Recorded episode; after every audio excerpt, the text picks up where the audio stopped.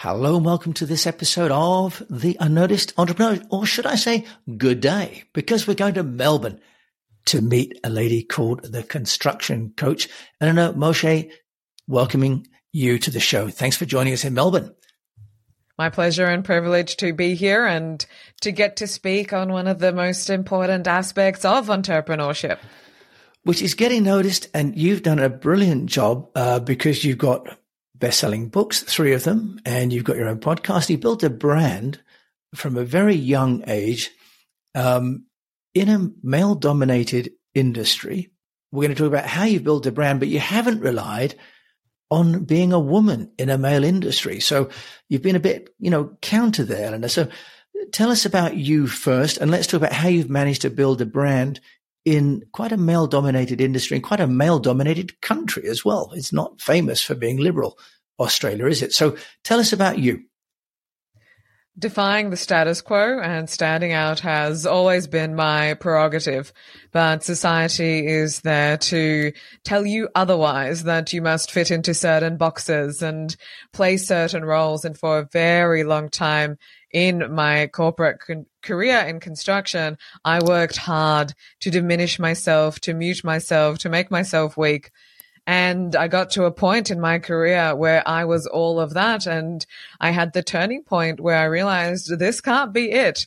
There is more that I am here to experience. There is much more that is possible in my own career. And in order to execute that and bring my vision into fruition, I knew that I could not be positioned like the rest, sound like the rest, look like the rest, because I had no aspiration and I still do not have the ambition to achieve the results like the rest. And for me to do that required to take unconventional action in unconventional frontiers. And I did not do it alone. It was through divine intervention that I met my mentor, Ron Malhotra, who showed me what the third model of having a career is, which is thought leadership, which we can discuss in continuity but to pioneer the frontier, which is being Australia's first construction coach, has been an incredible journey and marrying two worlds that I do love, which is construction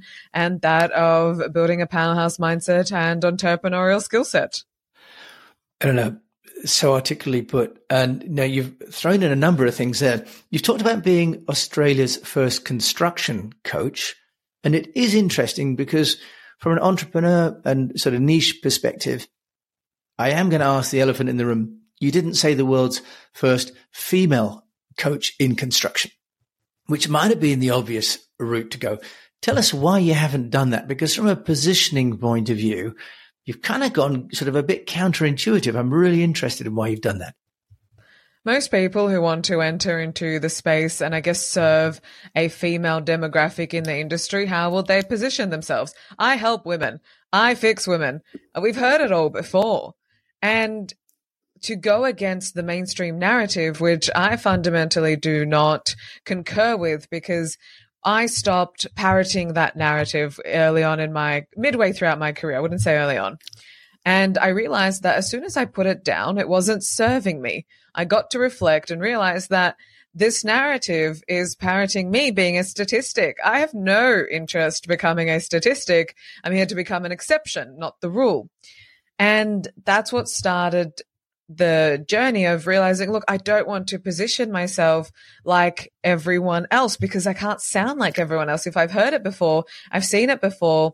And if I was a prospect making a decision between A, B, and C, why would I go with someone that feels like I've already, I already know it all. I already, I've heard it all. And it was, of course, through the strategic advice of my mentor who said that if you want to stand out in that arena, you don't go straight into the center of the crowd and start saying your message. You find your own corner, you find your own podium. That's where you speak from, and the right people will come to you. And that's exactly what happened. I love that. And you've been sort of, if you like, countercultural uh, and uh, a lesser mentor would have put you down a more traditional or conventional route, 100%. right? Um, and so that's a credit to your mentor that he had the vision and the insight to give you that guidance. Fantastic. So, Elinor, you decided not to go down the conventional route.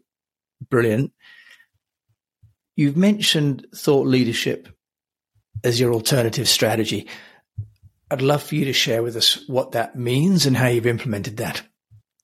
The best definition that I've heard is that of my mentor, Ron Malhotra, who is a world class thought leadership mentor. And that is someone who is known for what they know because what they know makes a difference. But despite all the good intentions and despite coming with all of us having buckets of talent, if we're not primely positioned and packaged in a way that provides the message to market match, then you will get lost. You will simply get lost in a crowded market. It was busy when I started, and I'm sure, Jim, you would agree, it's getting noisier now. Everyone, you know, how do most people come out of the gate in this world? They wake up one morning, change their LinkedIn profile, put a pitch, and start spamming people with, you know, pseudo value and their message is all over the place. They chop and change they're a chameleon in the marketplace. And people fundamentally will not trust chameleons in the marketplace. So being able to be positioned based on all of who you are. And that's why in the thought leadership model of entrepreneurship, there is so much back end work that happens that in, it's unseen. It's the shadow work. It's the inner work because if I don't know who I am, I'm not in a position to put myself out there for you to make a decision if Elinor is a leader that I would like to get behind, or at least let's see what she has to say.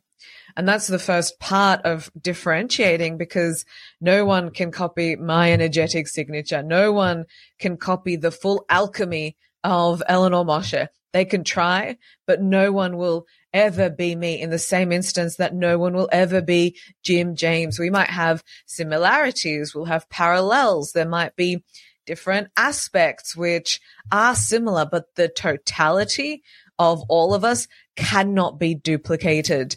And it was positioning myself in that way based on this is me first. I don't even have a solution for you. I don't have an offer. I have no program. I don't, you don't even know what business I run, but this is me. And you can make a decision on that basis. And it is that which is the core of thought leadership and creates a world of opportunity and visibility, which I know we will continue talking about. Know. You've mentioned a, a number of things in there, and you've also talked about you know being out there, even though you don't know what you're going to sell or what you're going to offer, which is a little again counter eh, sort of intuitive to the go and ask people what they want and then build it for them. So how are you reconciling again a slightly unconventional, actually, let's say diametrically opposed view to what people are saying in the marketplace? You right now, we're having this conversation. People listening, they don't know what suite of products or services I have. They'll either resonate with my beliefs, my value. This is what I stand for, my character. Then they'll go and investigate. People fundamentally want to understand that part of you first. They will connect to you on such a deep level. And that's what this model of entrepreneurship affords is to connect to someone's heart set first once you have the ability to connect with their heart, not just their intellectual mind, which is you have a problem, I have a solution, then you really start building that community. You start building that presence. You start building people. You're nurturing them for a very long time before you even ask anything of them. And you're right. It is counterintuitive because you start talking about the problems that they're facing. But before anyone would believe that I have a solution, I need to demonstrate that I understand the problem first. I have to become a problems expert first. And I have to know the problem well because I've experienced it or I've done immense amount of research. In my case, it was both. But then what happens? People start reaching out to you. And it's not that I have, you know, this is a ready made product, which is a program on the shelf. It's okay, Jim, what do you need? What is it that is happening in your world? What is the root cause of why that's happening in your world? If I am in a position to mentor you, we can explore what that looks like. But until that point in time, I need to know what you want to achieve. And that's what you mentioned beforehand was having a mentor that doesn't put you in a box and sticks a label and then puts you out to market is, is imperative. So it is actually quite a different process even of prospecting. We'll be back after a quick break. Would you like to double your salary without starting another business? The easy way to do this is to join the board of another company. You get well paid for a part time role. You get all the credibility that comes with being a board member. Plus, you get to hang out with some very cool people and learn how other businesses are dealing with their problems. If you'd like to know more, if you'd like to learn how you get your first board seat within 60 days, just click on the link below. As uh, Unnoticed is a gold sponsor of our summit, so you get free tickets. Enjoy. I'll see you there.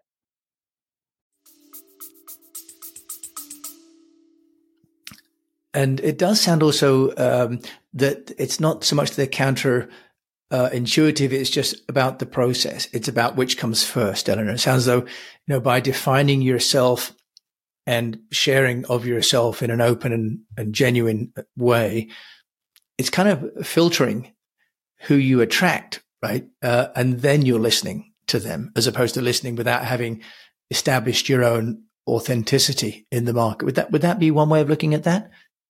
Definitely. I mean, if everyone, you know, we're all playing a game here, we're all in business. There is, of course, the end aspect of commercialization, but putting that aside, you want to be building a business with people who, not just a business, are a community around people who will take value. And this isn't to say that, you know, people who don't take value or are diametrically opposed to me shouldn't be in my community. Please, I love an an intellectual spur and, and whatnot. But when I put out that I'm, I lean more towards being ambitious and I'm not the casual person, then if someone is quite casual and lax, I'm not your person. Don't come to me. Don't waste your time. Don't waste my time. We're not, we're not going to get along. I will, you know, I'll say something and you'll be offended. Whereas it's more in your best interest, but you won't see it that way. So it, it is a major filtration process, but it is that deep level of authenticity which you're projecting, which you cut yourself out from a sea of sameness and a sea of people who fundamentally don't know themselves because to get to know yourself on such a deep energetic level, it's years. Yeah, and and sometimes I wonder whether people either don't know themselves or they're so desperate to fit in, uh, because yes. conformity gets it its rewards as well, doesn't it, Elinor? Um, but you've got many rewards, three books, bestsellers, podcast. Tell us about how you've been sort of turning that mindset and that philosophy of thought leadership and authenticity into tangible products that people can listen to, watch, pick up and read. That's, you know, what you said there is really you have to turn into a tangible asset. But that can only be done once you know who you are, what you stand for, who am I serving, why am I here, what do I have to say. We don't start with the back end of it. And look, it happens where sometimes, yes, people launch a podcast and they've hit the nail on the head. But there are people who launch and they're wondering, well, I can't even get to a thousand downloads. Who are you speaking to? What is that major point of differentiation that no one else is speaking about? When I started my podcast, this was in March 2020, and I still have the spreadsheet. There were 46 construction podcasts, many of which weren't running. The ones that were running were about equipment and rentals and trade. And there were none which focused on the people behind the projects. And as soon as I realized I needed to quickly move and also think about the type of guest which I want to interview as well. So it was selectively put together and it is still one of the longest running podcasts. This is in year four, but I've constantly sought to differentiate that, even the message. It's a non-construction construction podcast. I don't talk to you about concrete. I don't care. I don't talk about precast. That's not my area of expertise. So being able to provide something very different and get into the right space, which is in between people's ears and delivered that value was a great point of differentiation. And I'm very glad I started when I did because right now it is a much busier marketplace for for podcasts, but it was an asset which built onto itself. And in a time when in Melbourne people were locked down, I, I know my episodes joined many people on their Sunday morning breakfast or, or Nice. walks. In terms of the books as well, that's an extension of, of me.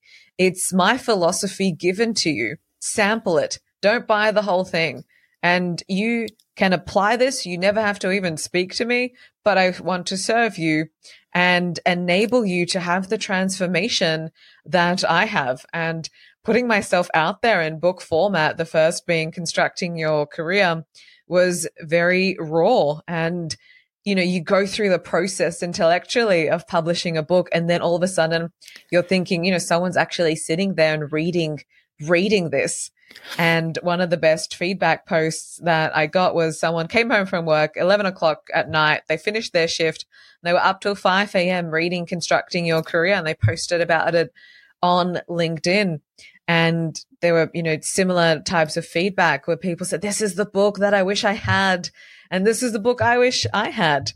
And it's done immense aspects for visibility because A, look, no one throws out a book. B, people can sample you before they want to experience you more. And even if that's where our journey respectively ends with a book or a podcast, I'm, I'm appreciative that people took the time to choose my books out of all the books that are available. Leadership in Construction was one done taking the essence of leadership principles from real time exemplary leaders and industry titans in the industry to upgrade the quite the- theoretical and outdated narrative. And that was also a first because in construction, such a, such a book hadn't been produced. And then Young Gun is the, the crowning jewel. And so Young Gun is for the next generation of people in the construction industry. Is that right, then, Elinor? So now you're playing a role of, of bringing in the next generation. I went back to the construction office after spending years on site and we forget what the office is like. And it didn't make sense to me. And I saw fragments of this on site. It didn't make sense that people would come into the industry and I would know them from before they started through community events, whatever the avenue was. They would have this roaring ambition. I'm going to change the world. I'm going to have it all.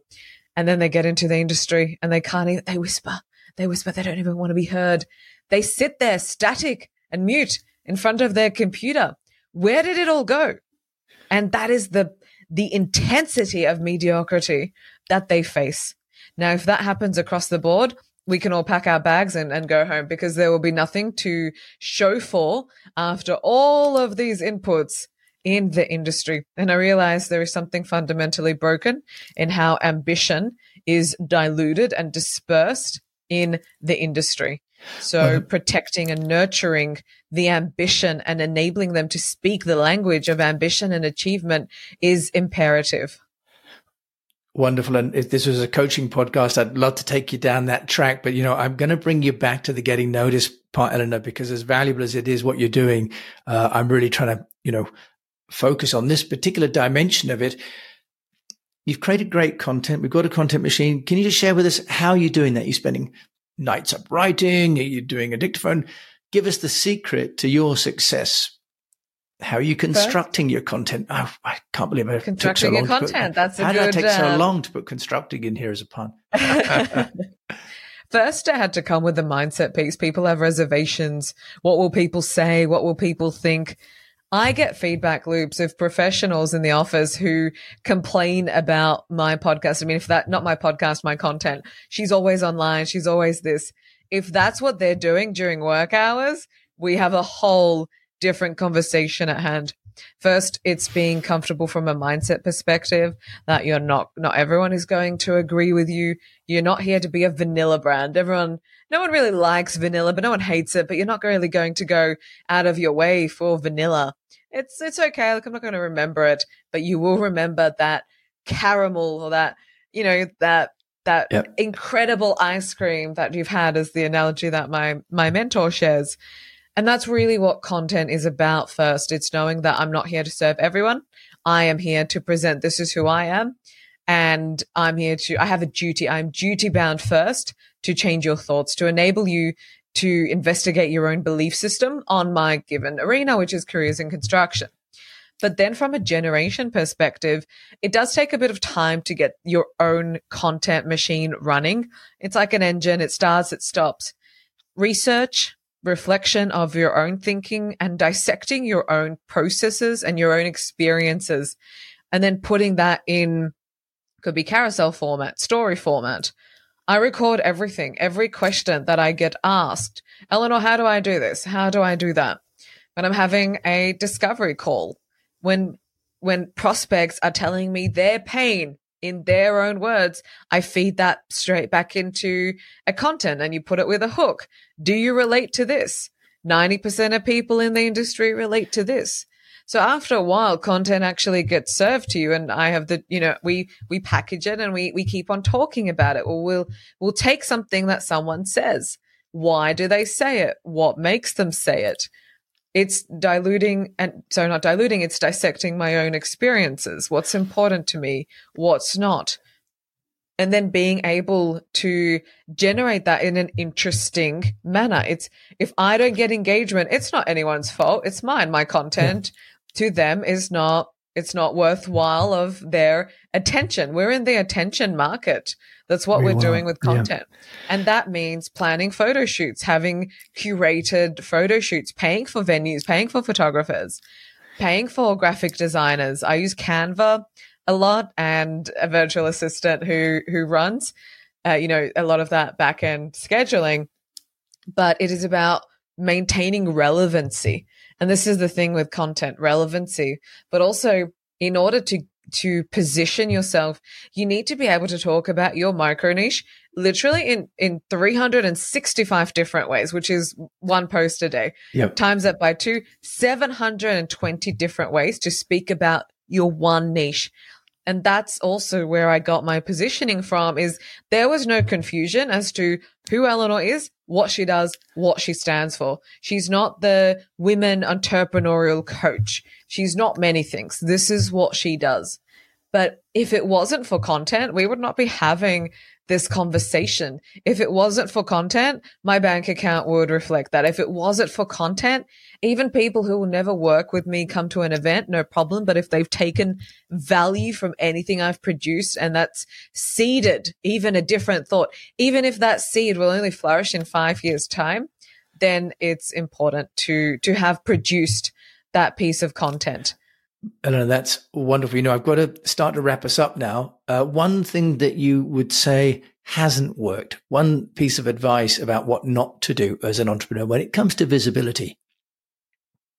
To not be consistent. I know people have heard that before, but to show up online, regardless of your emotional state. Your audience doesn't care if you're having a bad day. They don't care if you're having a spiritual awakening or a breakthrough or a breakdown you made them a promise and you are duty bound as a leader to serve. And if you do not show up and deliver on that, they're going to go somewhere else. And that's not on them. That is on you.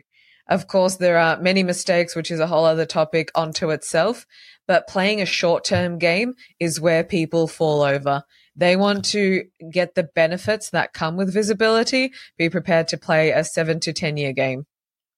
And Moshe, thank you so much for playing, well, a 20 minutes uh, with me to explain a huge amount of content and, and ideas. If you want to find out more about you, how can they do that?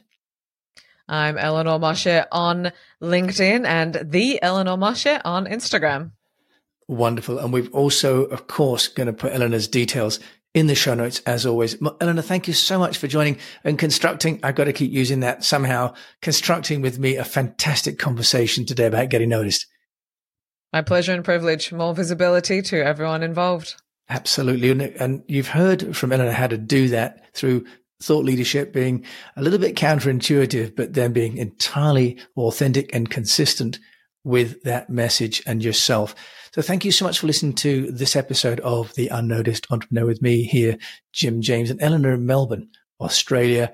And if you've enjoyed it, do please share this with a fellow entrepreneur and rate and review the show on the player of your choice. It really, really helps. Until we meet again, just encourage you to keep on communicating. Thanks for listening.